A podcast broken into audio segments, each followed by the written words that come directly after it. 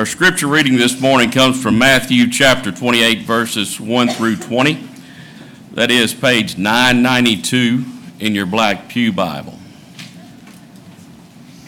Matthew chapter 28, verses 1 through 20. Now after the Sabbath, toward the dawn of the first day of the week, Mary Magdalene and the other Mary went to see the tomb. And behold, there was a great earthquake, for an angel of the Lord descended from heaven and came and rolled back the stone and sat on it. His appearance was like lightning, and his clothing white as snow. And for fear of him, the guards trembled and became like dead men.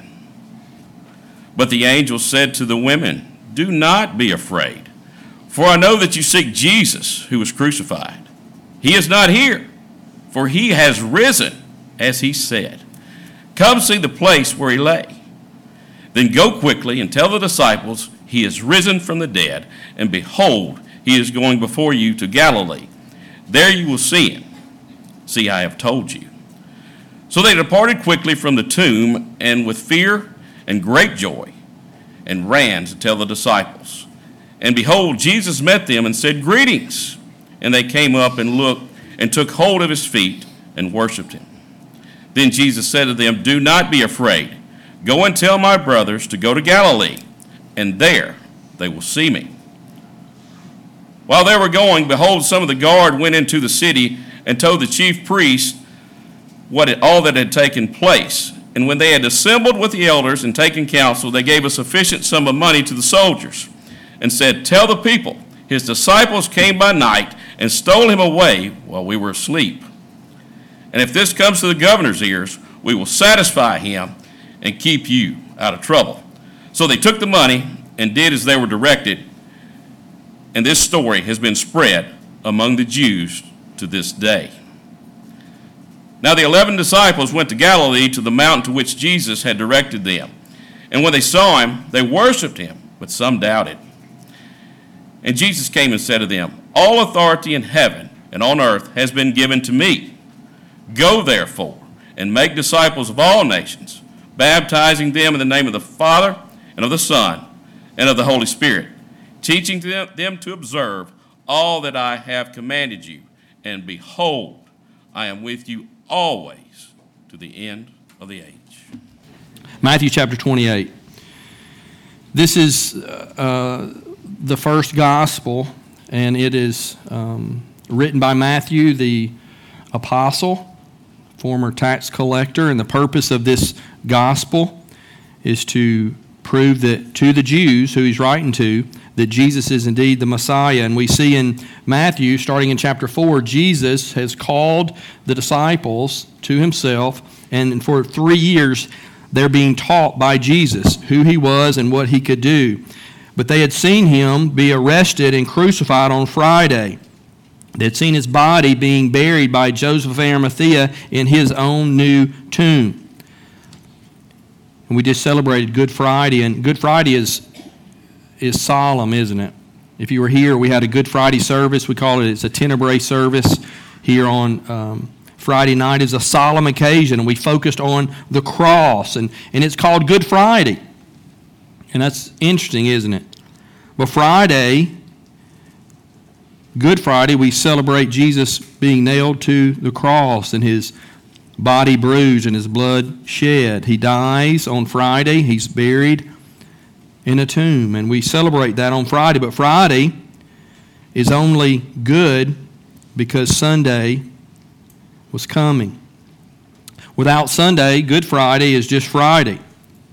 In fact, Jesus' death means that Jesus failed. If we say Jesus is dead, it means that Jesus lied. Jesus dead means he was a fraud. But the four gospel accounts, however, do not end with the lifeless body of Jesus lying in a tomb. He rose. And it's the resurrection of Christ that makes the gospel the gospel. The resurrection makes the good news good. The tomb is empty. The Lord has risen. His word is true. His promises are kept. His death satisfactory. His atonement complete. His obedience perfect. His service acceptable. His victory complete. So this chapter, Matthew 28, is what we're going to study today. And it's Easter. It's V-Day for the church. And so let's read chapter 27, verse 62 through 66, just to kind of set the context. Jesus has been buried at this point. Let's read together. The next day, that is, after the day of preparation, the chief priests and the Pharisees gathered before Pilate and said, "Sir, we remember how this impostor said while he was still alive, 'After 3 days I will rise.' Therefore order the tomb to be made secure until the third day, lest his disciples go and steal him away and tell the people he has risen from the dead, and the last fraud will be worse than the first." Pilate said to them, "You have a guard of soldiers. Go, make it as secure as you can." So they went and made the tomb secure by sealing the stone and setting a guard.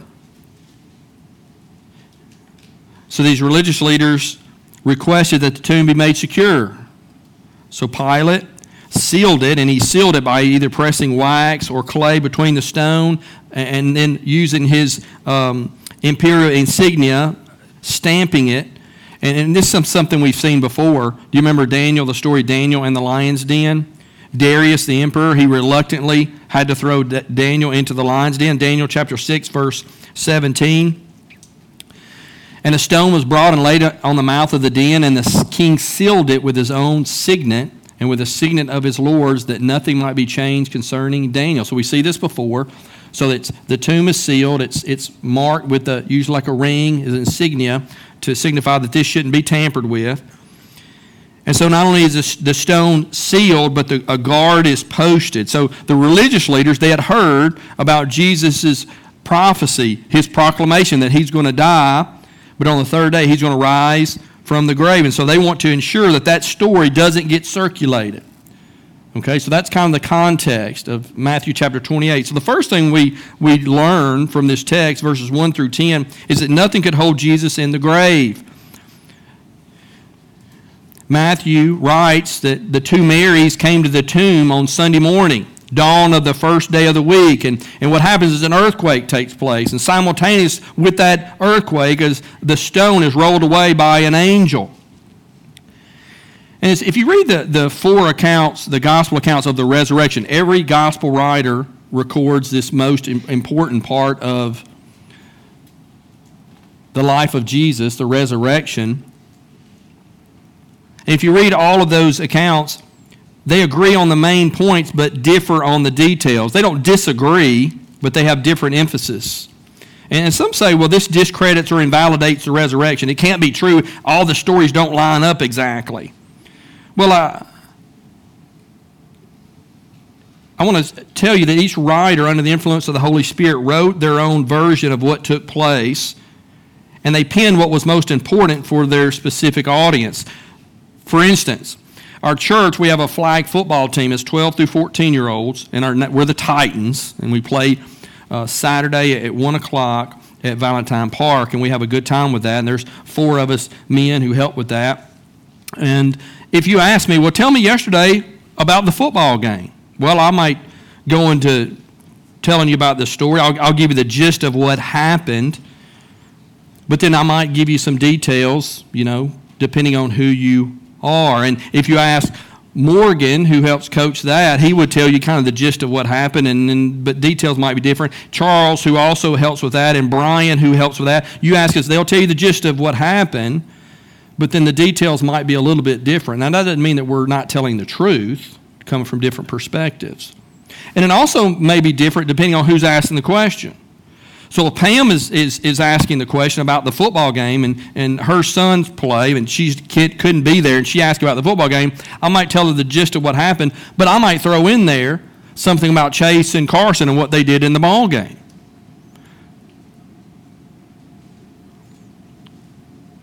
But if another player, their grandmother asked me about the game, well, I might tell them the gist of it, but I might mention something about their grandson and what he did in the game, depending on the one asking the question.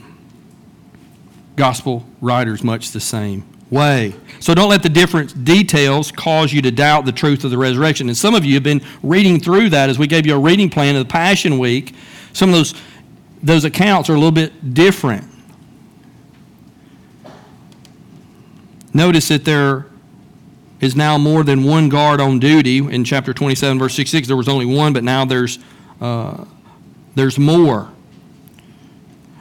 But I want to focus just a moment on Jesus. Now, Jesus was different from anyone else in who he was. Think about Christ. He was different from anyone else in the perfection of his life. He was holy and perfect, obeying the law perfectly, never once sinning. Jesus was different from anyone else in his compassion as he touched the leper and made the leper clean. Jesus was different from anyone else in that he was merciful to the woman caught in adultery, but yet he says, "Go and sin no more." Jesus was different from anyone else in his victory over sin and Satan, as Satan met him in the wilderness, threw everything he could at him, but yet Jesus sinned not. Jesus was different from anyone else in the way he taught. He left folks in awe, unlike me, who might leave you asleep. Jesus was different from everyone else. He willingly died, even though he was innocent. Jesus was different from anyone else in that he didn't stay in the grave. The tomb couldn't hold him. Death could not hold him. Jesus was different from anyone else in that he died, rose, never to die again. So try as they might, the religious leaders could not keep Jesus in the tomb. They might make it secure. They might seal it. They might set a guard, but neither they nor anyone else could imprison the Lord of life and keep him there. And in fact, what happened here in verses 1 through 10 had been what Jesus was saying was going to happen all along. And he mentions this several times in this gospel alone. Matthew, on the inspiration of the Holy Spirit, recorded three different times. Matthew chapter 16, verse 21. This is after Peter confesses that Jesus is the Messiah. He says, "From that time, Jesus began to show his disciples that he must go to Jerusalem and suffer many things from the elders and the chief priests and the scribes and be killed, and on the third day be raised." We see it again after the transfiguration, chapter 17, verse 22 and 23. As they were gathering in Galilee, Jesus said to them, "The Son of Man is about to be delivered into the hands of men, and they will be killed. They will kill him, and he will be raised on the third day," and they were greatly distressed. This is the second time. And the third time in chapter 20, verse 17 through 19. "And as Jesus was going up to Jerusalem, he took the 12 disciples aside, and on the way he said to them, 'See, we are going up to Jerusalem, and the Son of Man will be delivered over to the chief priests and the scribes, and they will condemn him to death and deliver him over to the Gentiles to be mocked, flogged, and crucified, and he will be raised on the third day.'" So Jesus is saying this is what's going to happen. And the religious leaders, with the help of Pilate, tried to keep Jesus in the tomb, but to no avail. After the resurrection, after the ascension of Christ, Peter spoke of this in his sermon at Pentecost in Acts chapter 2, verse 22 through 24. "Men of Israel," Peter says, "hear these words. Jesus of Nazareth, a man attested to you by God with mighty works and wonders and signs that God did through him in your midst, as you yourselves know. This Jesus, delivered up according to the definite plan and foreknowledge of God, you crucified and killed by the hands of lawless men. God raised him up, losing the pains of death, because it was not possible for him to be held by it." It was not possible for him to be held by it. And why is that? Because Jesus, as Matthew is trying to show his readers, Jesus is the Messiah. And nothing can deter the God of the universe. Nothing can hold the God of the universe back from living. See, Jesus, when he rose from the grave, he didn't become the Messiah as a result of the resurrection. He was vindicated through the resurrection for sure. But death, the grave, couldn't hold him because he was the Messiah, the Holy One, who could not, would not see corruption, as Psalm 16 tells us. So nothing, no one could keep the Messiah in the tomb. He rose from the dead just as he said he would do. Second thing we learn from our text in verses 11 through 15 is there's been a cover-up. There's been cover-up schemes and denials of Jesus' resurrection since it first happened. So what happens in verses 11 through 15 is the guards went into the city as the women are headed towards the disciples to tell them to meet Jesus in Galilee. Meet the risen Lord. Jesus, the risen Lord, wants his disciples to meet them in Galilee. As they're going to meet the disciples, these guards went into the city and they told the chief priests all that had taken place. The earthquake, the angels. Jesus isn't there. How did the chief priest respond? It's interesting. They didn't even scold them. They didn't punish them. We see other incidences in Scripture where guards allow prisoners to escape. They lost their lives. The most famous story, you remember the Philippian jailer? Paul and Silas are in prison for preaching, and there's an earthquake, and the doors of the jails swing open, and the Philippian jailer, when he saw that, he thought all the prisoners had escaped. And what was he about to do? He was about to fall on his own sword. Why? Because that's what's going to happen to him if he let prisoners escape. But it's interesting here, they do no such thing. They don't punish the guards. They don't even question the guards or look in to see if what they said was true. What they did is they bribed them, gave them money, and told them to lie. Tell the people his disciples came by night and stole him away while we were asleep. And if this comes to the governor's ears, we'll satisfy him and keep you out of trouble. So what they do, they took the money and did as they were directed. And it says that this story has been spread among the Jews to this day. Now, folks come up with all kind of explanations in regard to the resurrection. Most skeptics, they don't question whether Jesus was an actual living Jew who lived during the days of Palestine. That's a given. But what about this resurrection? Well, several theories have been proposed. I'll give you a couple of them really quickly. One is the swoon theory. Now, this theory states that Jesus actually on the cross didn't die. And then when they laid him into the cool, damp tomb, that revived him. It gave him, kind of made him better, just being in that cool environment. And somehow he got out of his linen garments that they had wrapped him in. He pushed the stone away, fought off the guards, and shortly thereafter appeared to his disciples saying that he rose from the dead. Now, why is this theory bogus? Well, think about it. On the cross, they didn't break Jesus' legs because he was already dead. You think, well, they could have made a mistake, but these guys are pretty well professional executioners. That's what they do day in and day out. They had a lot of practice. But not only that, but you remember they took the spear and put it in his side, and water and blood flowed. And you think about the scourging and the beatings and the crucifixion and the spear in the side. I'm doubt that he would have the energy to do all that this theory proposes. The second theory is the hallucination theory. This theory, they say that all the Christ's post-resurrection appearances were only supposed appearances. In fact, these people had been hallucinating. Well, that sounds kind of bizarre, but I included in our worship guide, there's several of my favorite resurrection quotes. And one of those is by Lee Strobel, who wrote A Case for Christ. And he writes, I went to a psychologist, friend of mine, and said, if 500 people, in 1 Corinthians 15:6, Paul tells us that Jesus appeared to, at one time, 500 people together at one time. He says, and I asked this psychologist, if 500 people claimed to see Jesus after he died, could it be a hallucination? And this psychologist says, hallucinations are individual events. If 500 people have the same hallucination, that's a bigger miracle than the resurrection itself. The embellishment theory is another theory.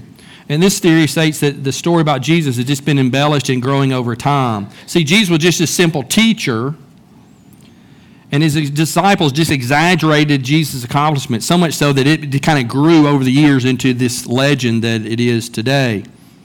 Well, why is this theory not possible? Well, because there's not enough time for this to happen. In fact, Paul's first letter that we're studying on Wednesday nights, 1 Thessalonians, was written about 50 or 51 AD, which is about 20 years after Jesus was crucified. So there wasn't time for this legend to grow. Moreover, legends, they don't produce what was produced at Pentecost. They don't change the lives of the disciples. They don't convert Saul, and they don't produce an empty tomb. Another theory, finally, is a theft theory. That's the theory that disciples actually stole the body. Now, think about this. The religious elite, they had the stone sealed and they had the tomb guarded. So from their point of view, all was well. They had taken care to deal with every attempt the disciples made to empty the tomb and start this story, this fabrication of this resurrection. Leon Morris, in his commentary on Matthew, he writes this: the precautions of his enemies would underline the truth of his resurrection. It is not without interest that after all their precautions to ensure that the body was not stolen, in the event that they themselves spread reports that had indeed happened, they said that the disciples had stolen the body.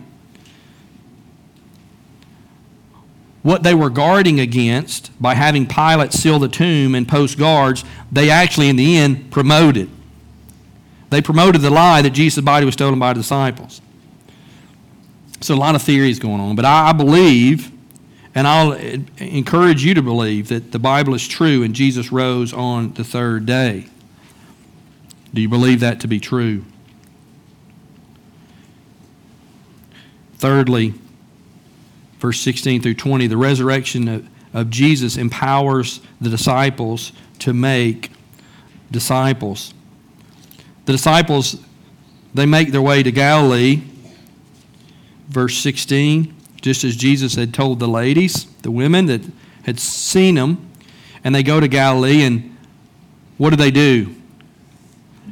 It's verse 17. They worshiped. And if I were you, I would circle verse 17 and verse 9. Both of these incidences where the women meet the resurrected Lord, what do? They worship him, and here we see the disciples, when they first see him, they worshiped him as well. And he tells them that all authority has been given to him. Well, think about that. He just rose from the dead. He has authority because he's God. And Jesus gives them the Great Commission to go and make disciples everywhere. And that's why we, as a church, we pray that our children, that God will raise up children and our students and some of our families to go and take the gospel to hard-to-reach places. And we pray that would happen. And we pray that our missionaries that we support, that we send money to support, that they'll be faithful in sharing the gospel and teaching the word in hard-to-reach places. And that's why we're praying and asking that each of us be interruptible in our daily lives, our own sphere of influence, that we too can be faithful to share the gospel, because Jesus has rose from the dead, and that motivates us to make disciples. They're told to baptize them in the name of the Father, the Son, and the Holy Spirit, the triune God. See, without the resurrection, there's no Great Commission. The resurrection makes evangelism possible and probable. You think about the promises in the Old Testament, the promises of the New Covenant. Jeremiah and Ezekiel tell us a new covenant's coming, and he gives us all these wonderful things that the new covenant's going to entail. And we see some of that coming to fruition here. He says, go and make disciples, in verse 20, teaching them to observe all that I have commanded you. And behold, I am with you always to the very end of the age. And so Jesus promises to be with his disciples and to help them and enable them and empower them. Think about the disciples. They see Jesus being arrested, and what do? they flee. We see Peter in the courtyard denying Jesus 3 times. You see these cowards, timid, afraid. Jesus has risen. He appears to the disciples. He ascends into heaven, and then you have the book of Acts, the history of the church.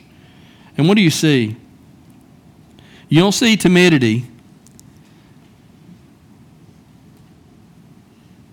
You see courage, empowered bravery, as disciples risk their lives time and time again to propagate the good news of Jesus' death and his resurrection. We see this drastic change in the disciples. And so just by way of application, I want to ask you a question. Has there been this change in you where you're unconcerned, unwilling to share the good news of Jesus, and then now you're committed to propagating the good news of Jesus? The resurrection of Christ motivates us to obey him, to spread his fame, to tell of all he's done for us in Jesus. Has the resurrection made a difference in your life? I'll ask a couple more questions just by way of application. Think about when Jesus was tempted by Satan in the wilderness, back in Matthew chapter 4. Do you remember? He tempts him with several different things. And one of the things he tempts him is verse 8 and 10. The devil took Jesus to a very high mountain and showed him all the kingdoms of the world and their glory. And he said to them, all these I will give to you if you fall down and worship me. Satan tempting Jesus. And what does Jesus do? He responds, be gone, Satan, for it is written, you shall worship the Lord your God, and him only shall you serve. See, worship is to have God as its object. But notice what happens as the risen Christ reveals himself to the women. What do? They worship. And the disciples, the first time they see him, what do? They worship because he's God.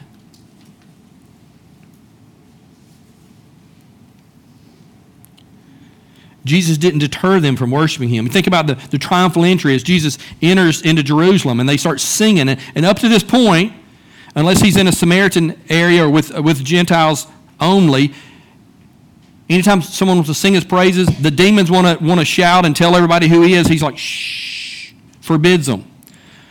But the triumphal entry, his time had come, and so what does he do? He allows them to sing praises to him, right? Blessed is he who comes in the name of the Lord.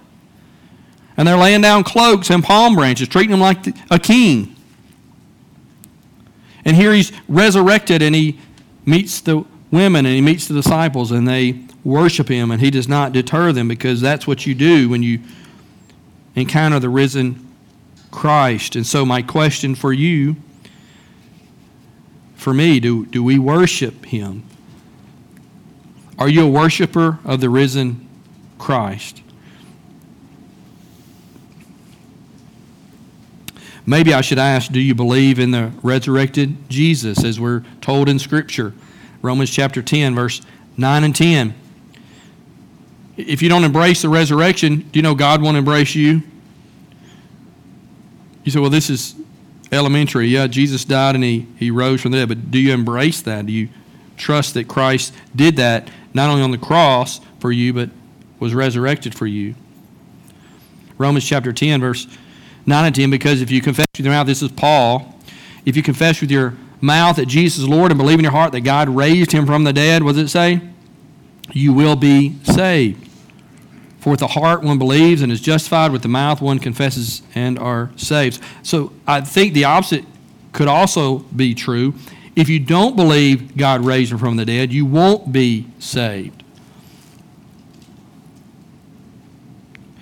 So my admonition for you, my encouragement is, if you've never yielded to Christ, acknowledge that you're a sinner, acknowledge that Jesus died on the cross 2,000 years ago. He did that for you. He was buried in a tomb, and he was resurrected on the third day for you, and you've bowed the knee to Christ, trusting that Christ and Christ's sacrificial atonement, his sacrifice, his resurrection was for you and is sufficient for you.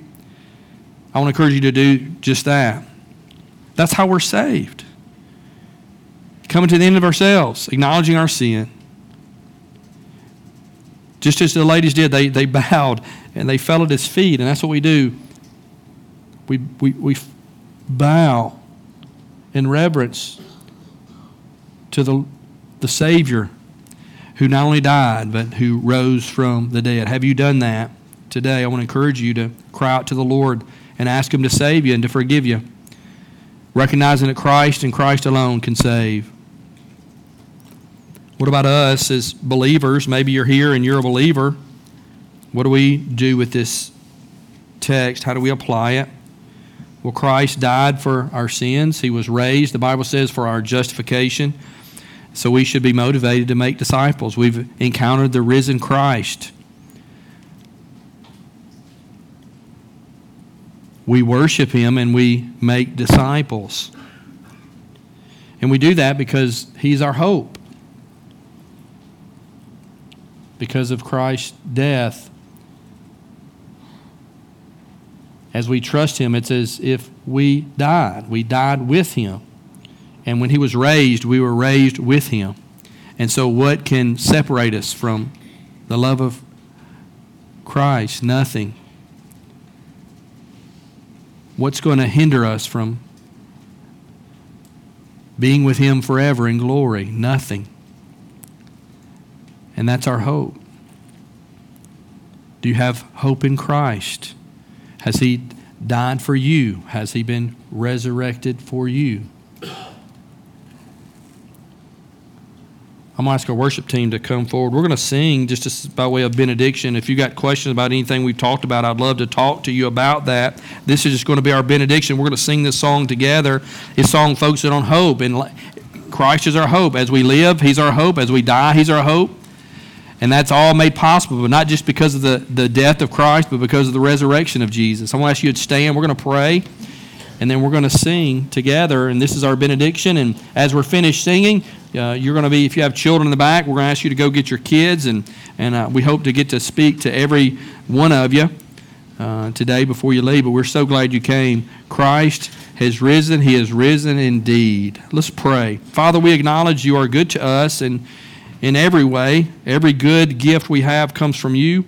The air we breathe, the health we have, our finances, the blessings of life, Lord, it all comes from you. And we're so thankful. We're so blessed. We're so wealthy, and it's all because of you. And, Father, we acknowledge that we're sinners, and we deserve your worst, but yet you've given us your best in Christ. Father, everything above hell is a privilege to each and every one of us. And, Father, there's so many here in this room that's you bowed the knee to Jesus, and they've repented and believed. And because of that, they have hope and they have joy. And we're thankful for that, for all the testimonies represented in this room. But, Father, maybe there's some here who we're believers, and we love you, and we've yielded to you, and we've repented and believed. But, Father, we're maybe for a short time, maybe for a long time, we've been living on life. And that commitment, that surrender that we once had, yielded to you. Father, we haven't been living that way. Lord, we've been doing our own thing, living life like we want to be living, under our own rules, giving your word little thought. Father, may you convict Christians' hearts today. Father, may they experience afresh and anew the risen Christ, and may they have the joy of their salvation returned to them even today. And, Father, for those who are lost, who are here that's yet to bow the knee to Christ, the resurrection has no effect of them. Father, I pray that you would open their spiritual eyes to see their need for you, that they're depraved and sinners, living in rebellion against you, And I pray that you would allow them to see the glory of Christ and how wonderful he is and the sacrifice he made. Father, may they be saved and be changed even today. Do your work, Father, even as we sing this song and as we dismiss, may you allow the sweet gospel message that Jesus died for sinners, and on the third day he rose from the grave. And all who want to partake in your mercy and grace and know you intimately, Father, they have to come bow, yielded to Christ. Father, I pray that you would allow that to ring loud in the ears of those who've yet to repent. Maybe it be a child. Maybe it be a student. Maybe it be an adult. Maybe it be an older adult, someone who's heard the gospel many, many times. Father, may you do a work and save sinners even today. We thank you for the hope that we have in Christ. Whether we live, we have hope as we walk on this earth, this sin-filled earth. We have hope despite our struggles. But Father, even in death, we have hope because of what Christ has done, not only in his death, but in his resurrection. We thank you and praise you in Jesus' name. Amen.